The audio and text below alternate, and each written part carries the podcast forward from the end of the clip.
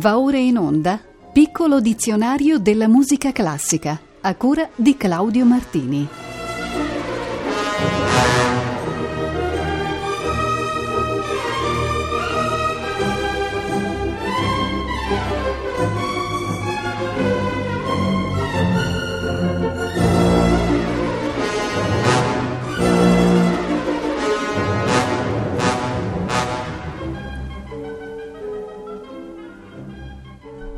Buon pomeriggio. Il nostro viaggio tra le pagine del dizionario della musica classica riprende oggi da due aggettivi legati al concetto di animato. Tra le indicazioni agogiche o di stile, animato è piuttosto frequente e significa in generale suonare in modo vivo, con eccitazione e spirito. È animato un tempo che dimostra vivacità, che è capace di coinvolgere l'ascoltatore, ma è animato anche, nel senso di con anima, un brano che esprime partecipazione emotiva, trasporto, un certo slancio passionale, ancorché non esagerato. In ordine alfabetico il primo lemma al riguardo è animatissimo, superlativo assoluto di quell'aggettivo animato. Questo termine è invece assai raro, io l'ho trovato solo in questo quinto e ultimo movimento del concerto soirée per pianoforte e orchestra di Nino Rota. Il brano è davvero assai mosso, concitato, con qualche dose di febbrile agitazione. Ascoltiamolo nell'interpretazione del pianista Benedetto Lupo con l'Orchestra Sinfonica Siciliana diretta da Massimo De Bernard.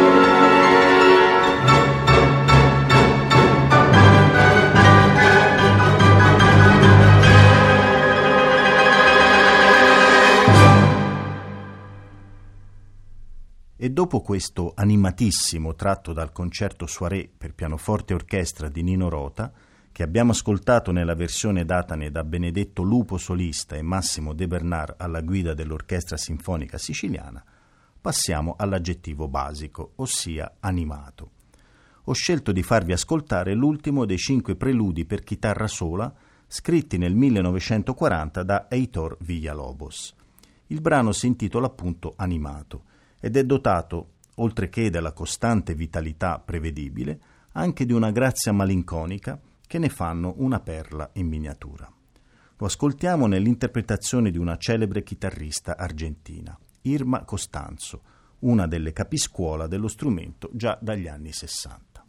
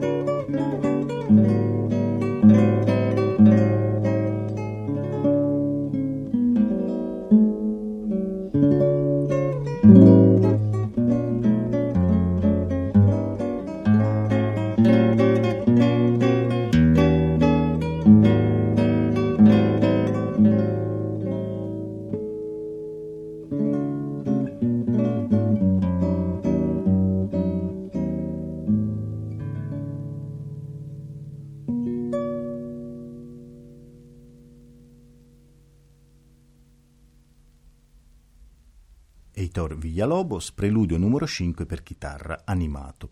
Solista era Irma Costanzo. Voltiamo pagina adesso e incontriamo l'aggettivo ansioso, anch'esso dal significato chiaro ed inequivoco. Non è neppure questo di uso frequente si incontra soprattutto nelle opere del Novecento, ossia nel tempo in cui i problemi psicologici ed esistenziali dell'uomo e della società hanno trovato vasta eco nella musica classica. Il carattere ansioso del XX secolo è innanzitutto il frutto degli sconvolgimenti prodotti dalle due guerre mondiali e dalle tensioni culturali e sociali createsi tra il tradizionale ritmo della vita umana e l'impetuoso incalzare dello sviluppo tecnologico. Ne è un bell'esempio questo allegro ansioso tratto dalla Sinfonia numero 4, opera 60, detta Sinfonia concertante di Karol Zimanowski, uno dei massimi compositori polacchi del Novecento. Molto bella è la versione di Simon Rattle e dell'Orchestra Sinfonica della città di Birmingham. Ascoltiamola.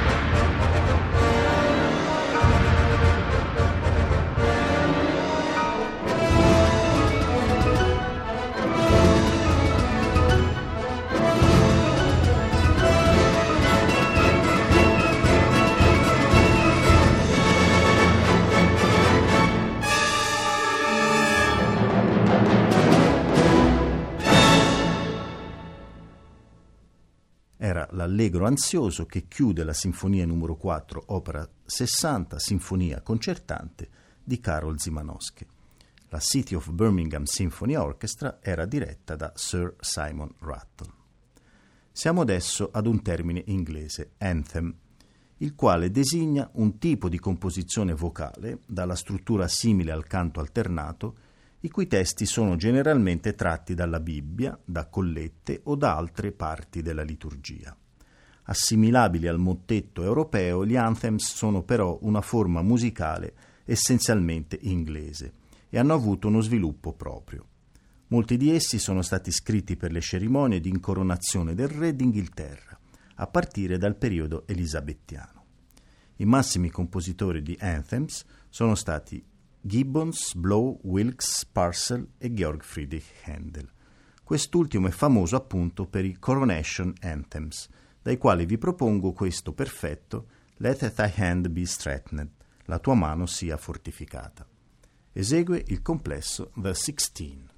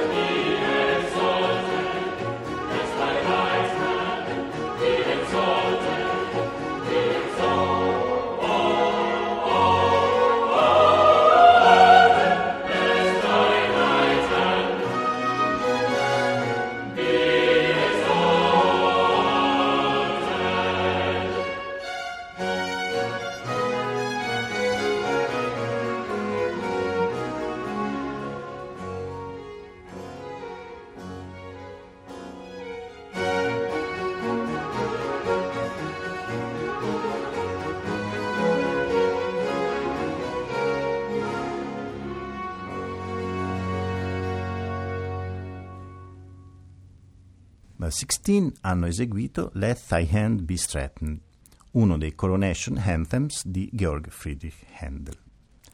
Anche il vocabolo successivo è di significato religioso, si tratta di antifona, parola di origine greca da anti opposto e fonè suono, con la quale si intende una frase, spesso breve, che viene recitata o di preferenze cantata in una salmodia durante una celebrazione liturgica. Di solito è il versetto di un salmo o di una scrittura. Musicalmente l'antifona è la prima forma di ritornello e secondo gli storici la sua introduzione nel culto cristiano risalirebbe ad Ignazio, morto nel 115, che in una visione avrebbe sentito doppi cori di angeli. Di Anonimo Gregoriano eccovi un'antifona tratta da Domenica Resurrectionis ad Missam in Die. Esegue l'ensemble Calixtinus diretto da Gianni De Gennaro.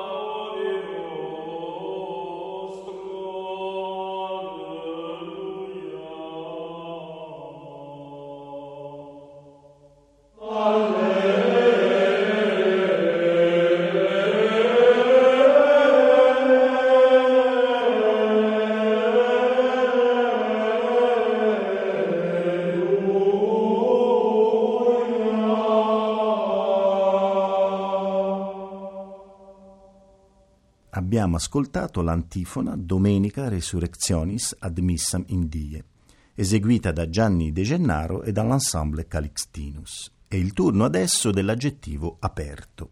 Lo troveremo di rado nelle annotazioni musicali, ma comunque con preciso intendimento, ad esempio in alcuni lavori di Mozart. In musica aperto significa disteso, sereno, discorsivo, qualcosa che assomiglia ad ampio, come già visto, ma che contiene anche una sfumatura gioiosa, positiva, molto cantabile. E ad esempio un allegro aperto, questo Laudamus Te, tratto dalla grande messa in Do minore K427 di Wolfgang Amadeus Mozart. L'inno di lode al Signore ha qui un carattere luminoso e quasi teatrale, forse poco sacrale, ma sicuramente assai terreno e aperto, appunto. Ne ho trovato una bella versione in questo disco dedicato alla splendida voce del soprano ungherese, naturalizzatosi poi svizzero, Maria Stader. L'Orchestra Sinfonica di Radio Berlino è diretta da Ferenc Fricsay.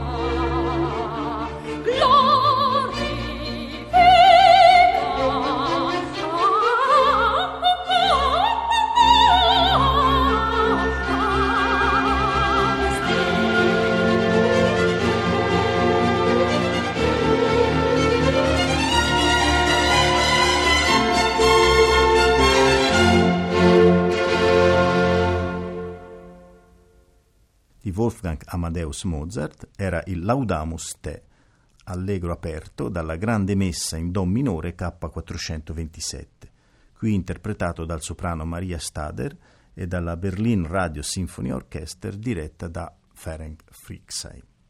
Siamo arrivati adesso ad una parola importantissima per la musica classica, ossia appassionata. La nostra musica ha fatto spessissimo riferimento alle passioni, agli slanci del cuore e della mente, ai moti dell'anima, per dire quello che doveva dire e questo soprattutto a partire dall'Ottocento, quando si preparava o si compiva la rivoluzione romantica. Da allora c'è sempre stato spazio nelle composizioni colte per un momento appassionato, che riguardasse uno specifico momento del lavoro o persino l'intera creazione.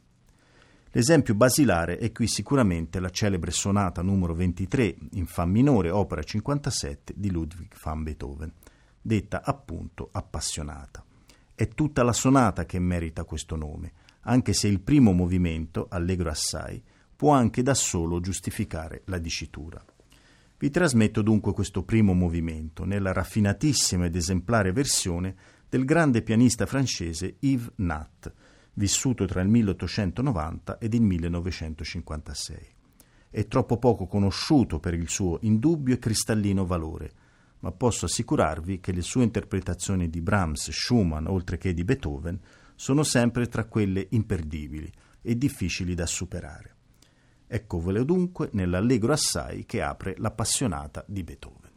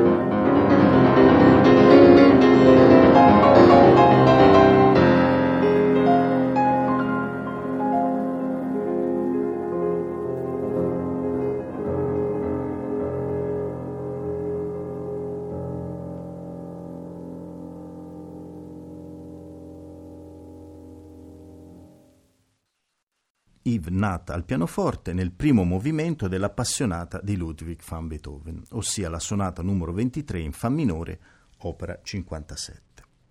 E dopo la denominazione di appassionato attribuita ad un'intera composizione, eccone una che si riferisce ad un singolo movimento. In questo caso l'aggettivo si declina al maschile e viene dunque dopo nella nostra sequenza alfabetica. Allegro appassionato è la dicitura scelta da Johannes Brahms per il secondo movimento della sua sonata per clarinetto e pianoforte in Mi bemolle maggiore, opera 120. Siamo qui forse all'apice del romanticismo maturo, intriso al tempo stesso di una idealità talvolta onirica e di una sottile sensualità, tanto più forte quanto celata tra le pieghe del discorso appassionato. La versione che ho scelto è quella che vede all'opera il clarinettista Richard Stolzmann e il pianista Richard Good. thank you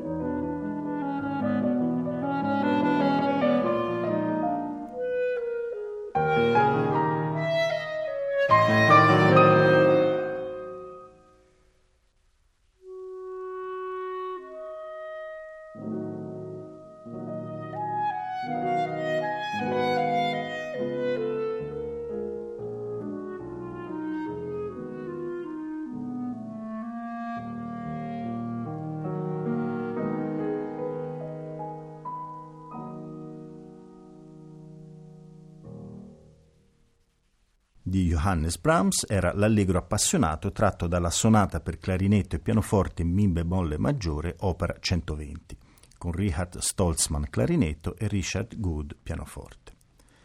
Il nostro piccolo dizionario è giunto adesso all'aggettivo araba, che connota la musica creata da quella vasta e affascinante cultura che abita da sempre le sponde meridionali ed orientali del Mediterraneo. La musica araba ha una sua fisionomia e un'identità che difficilmente possono essere assimilate alla classica occidentale. Anzi, sono evidentissimi i tratti fortemente distintivi in senso melodico, armonico e ritmico. E tuttavia negli ultimi tempi sono stati approfonditi i nessi ed i legami tra le due musiche, alla ricerca di qualche comune denominatore culturale e anche tecnico-strumentale. L'esperimento mi pare di indubbio interesse, specie in un momento in cui si cerca di creare ponti d'amicizia fra le diverse civiltà e non alzare muri fra di esse.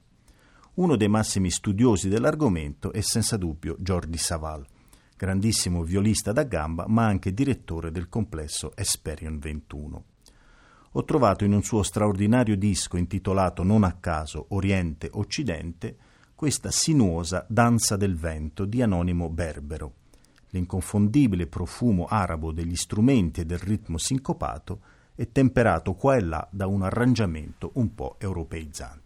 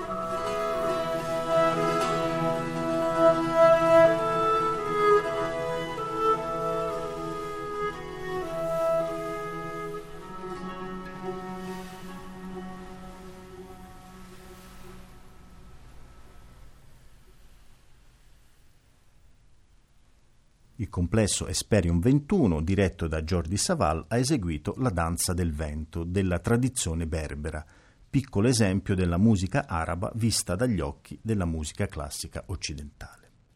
Chiudiamo oggi con una parola non molto diversa, ossia arabesque. Trattasi di una composizione di breve respiro, carattere elegante e spesso ricca di abbellimenti il cui andamento ritmico ricorda lo stile moresco. Solitamente sono brani per pianoforte ed infatti le più celebri sono quelle di Debussy e Tchaikovsky e Schumann. Il carattere più appariscente dell'arabesque è dunque quello ornamentale o decorativo, ma non si deve pensare a lavori esteriori e superficiali. Al contrario, essi sono spesso impostati sulla capacità di cogliere stati d'animo anche diversi attraverso la filigrana delle decorazioni, degli arabeschi appunto. È come se ci si affacciasse un po' impudicamente alla grata delle finestre ornate delle bianche case arabe per sorprendere qualche atteggiamento intimo dei suoi abitanti. Anche qui leggerezza e sensualità vanno di pari passo senza darsi noia. Ho scelto per voi l'arabesque forse più celebrata, ossia quella di Robert Schumann, l'opera 18 in Do maggiore composta nel 1839. Imperdibile è qui la versione suave e leggiadra, come seta al tatto, di Vladimir Horowitz.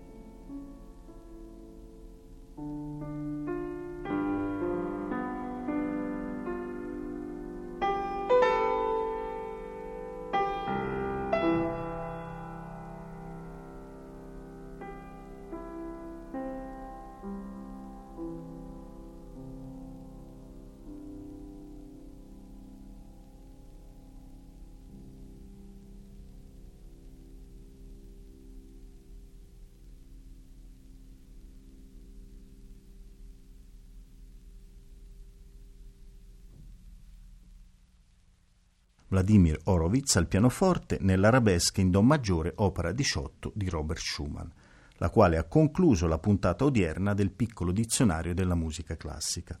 Saremo di nuovo insieme per l'ottava trasmissione del ciclo il prossimo martedì 18 giugno, sempre alle 18.40. Riprenderemo dall'aggettivo arcaico, il che promette di darci da subito degli stimoli interessanti. A tutte e tutti voi auguro intanto un buon proseguimento d'ascolto sulle frequenze di Rete Toscana Classica.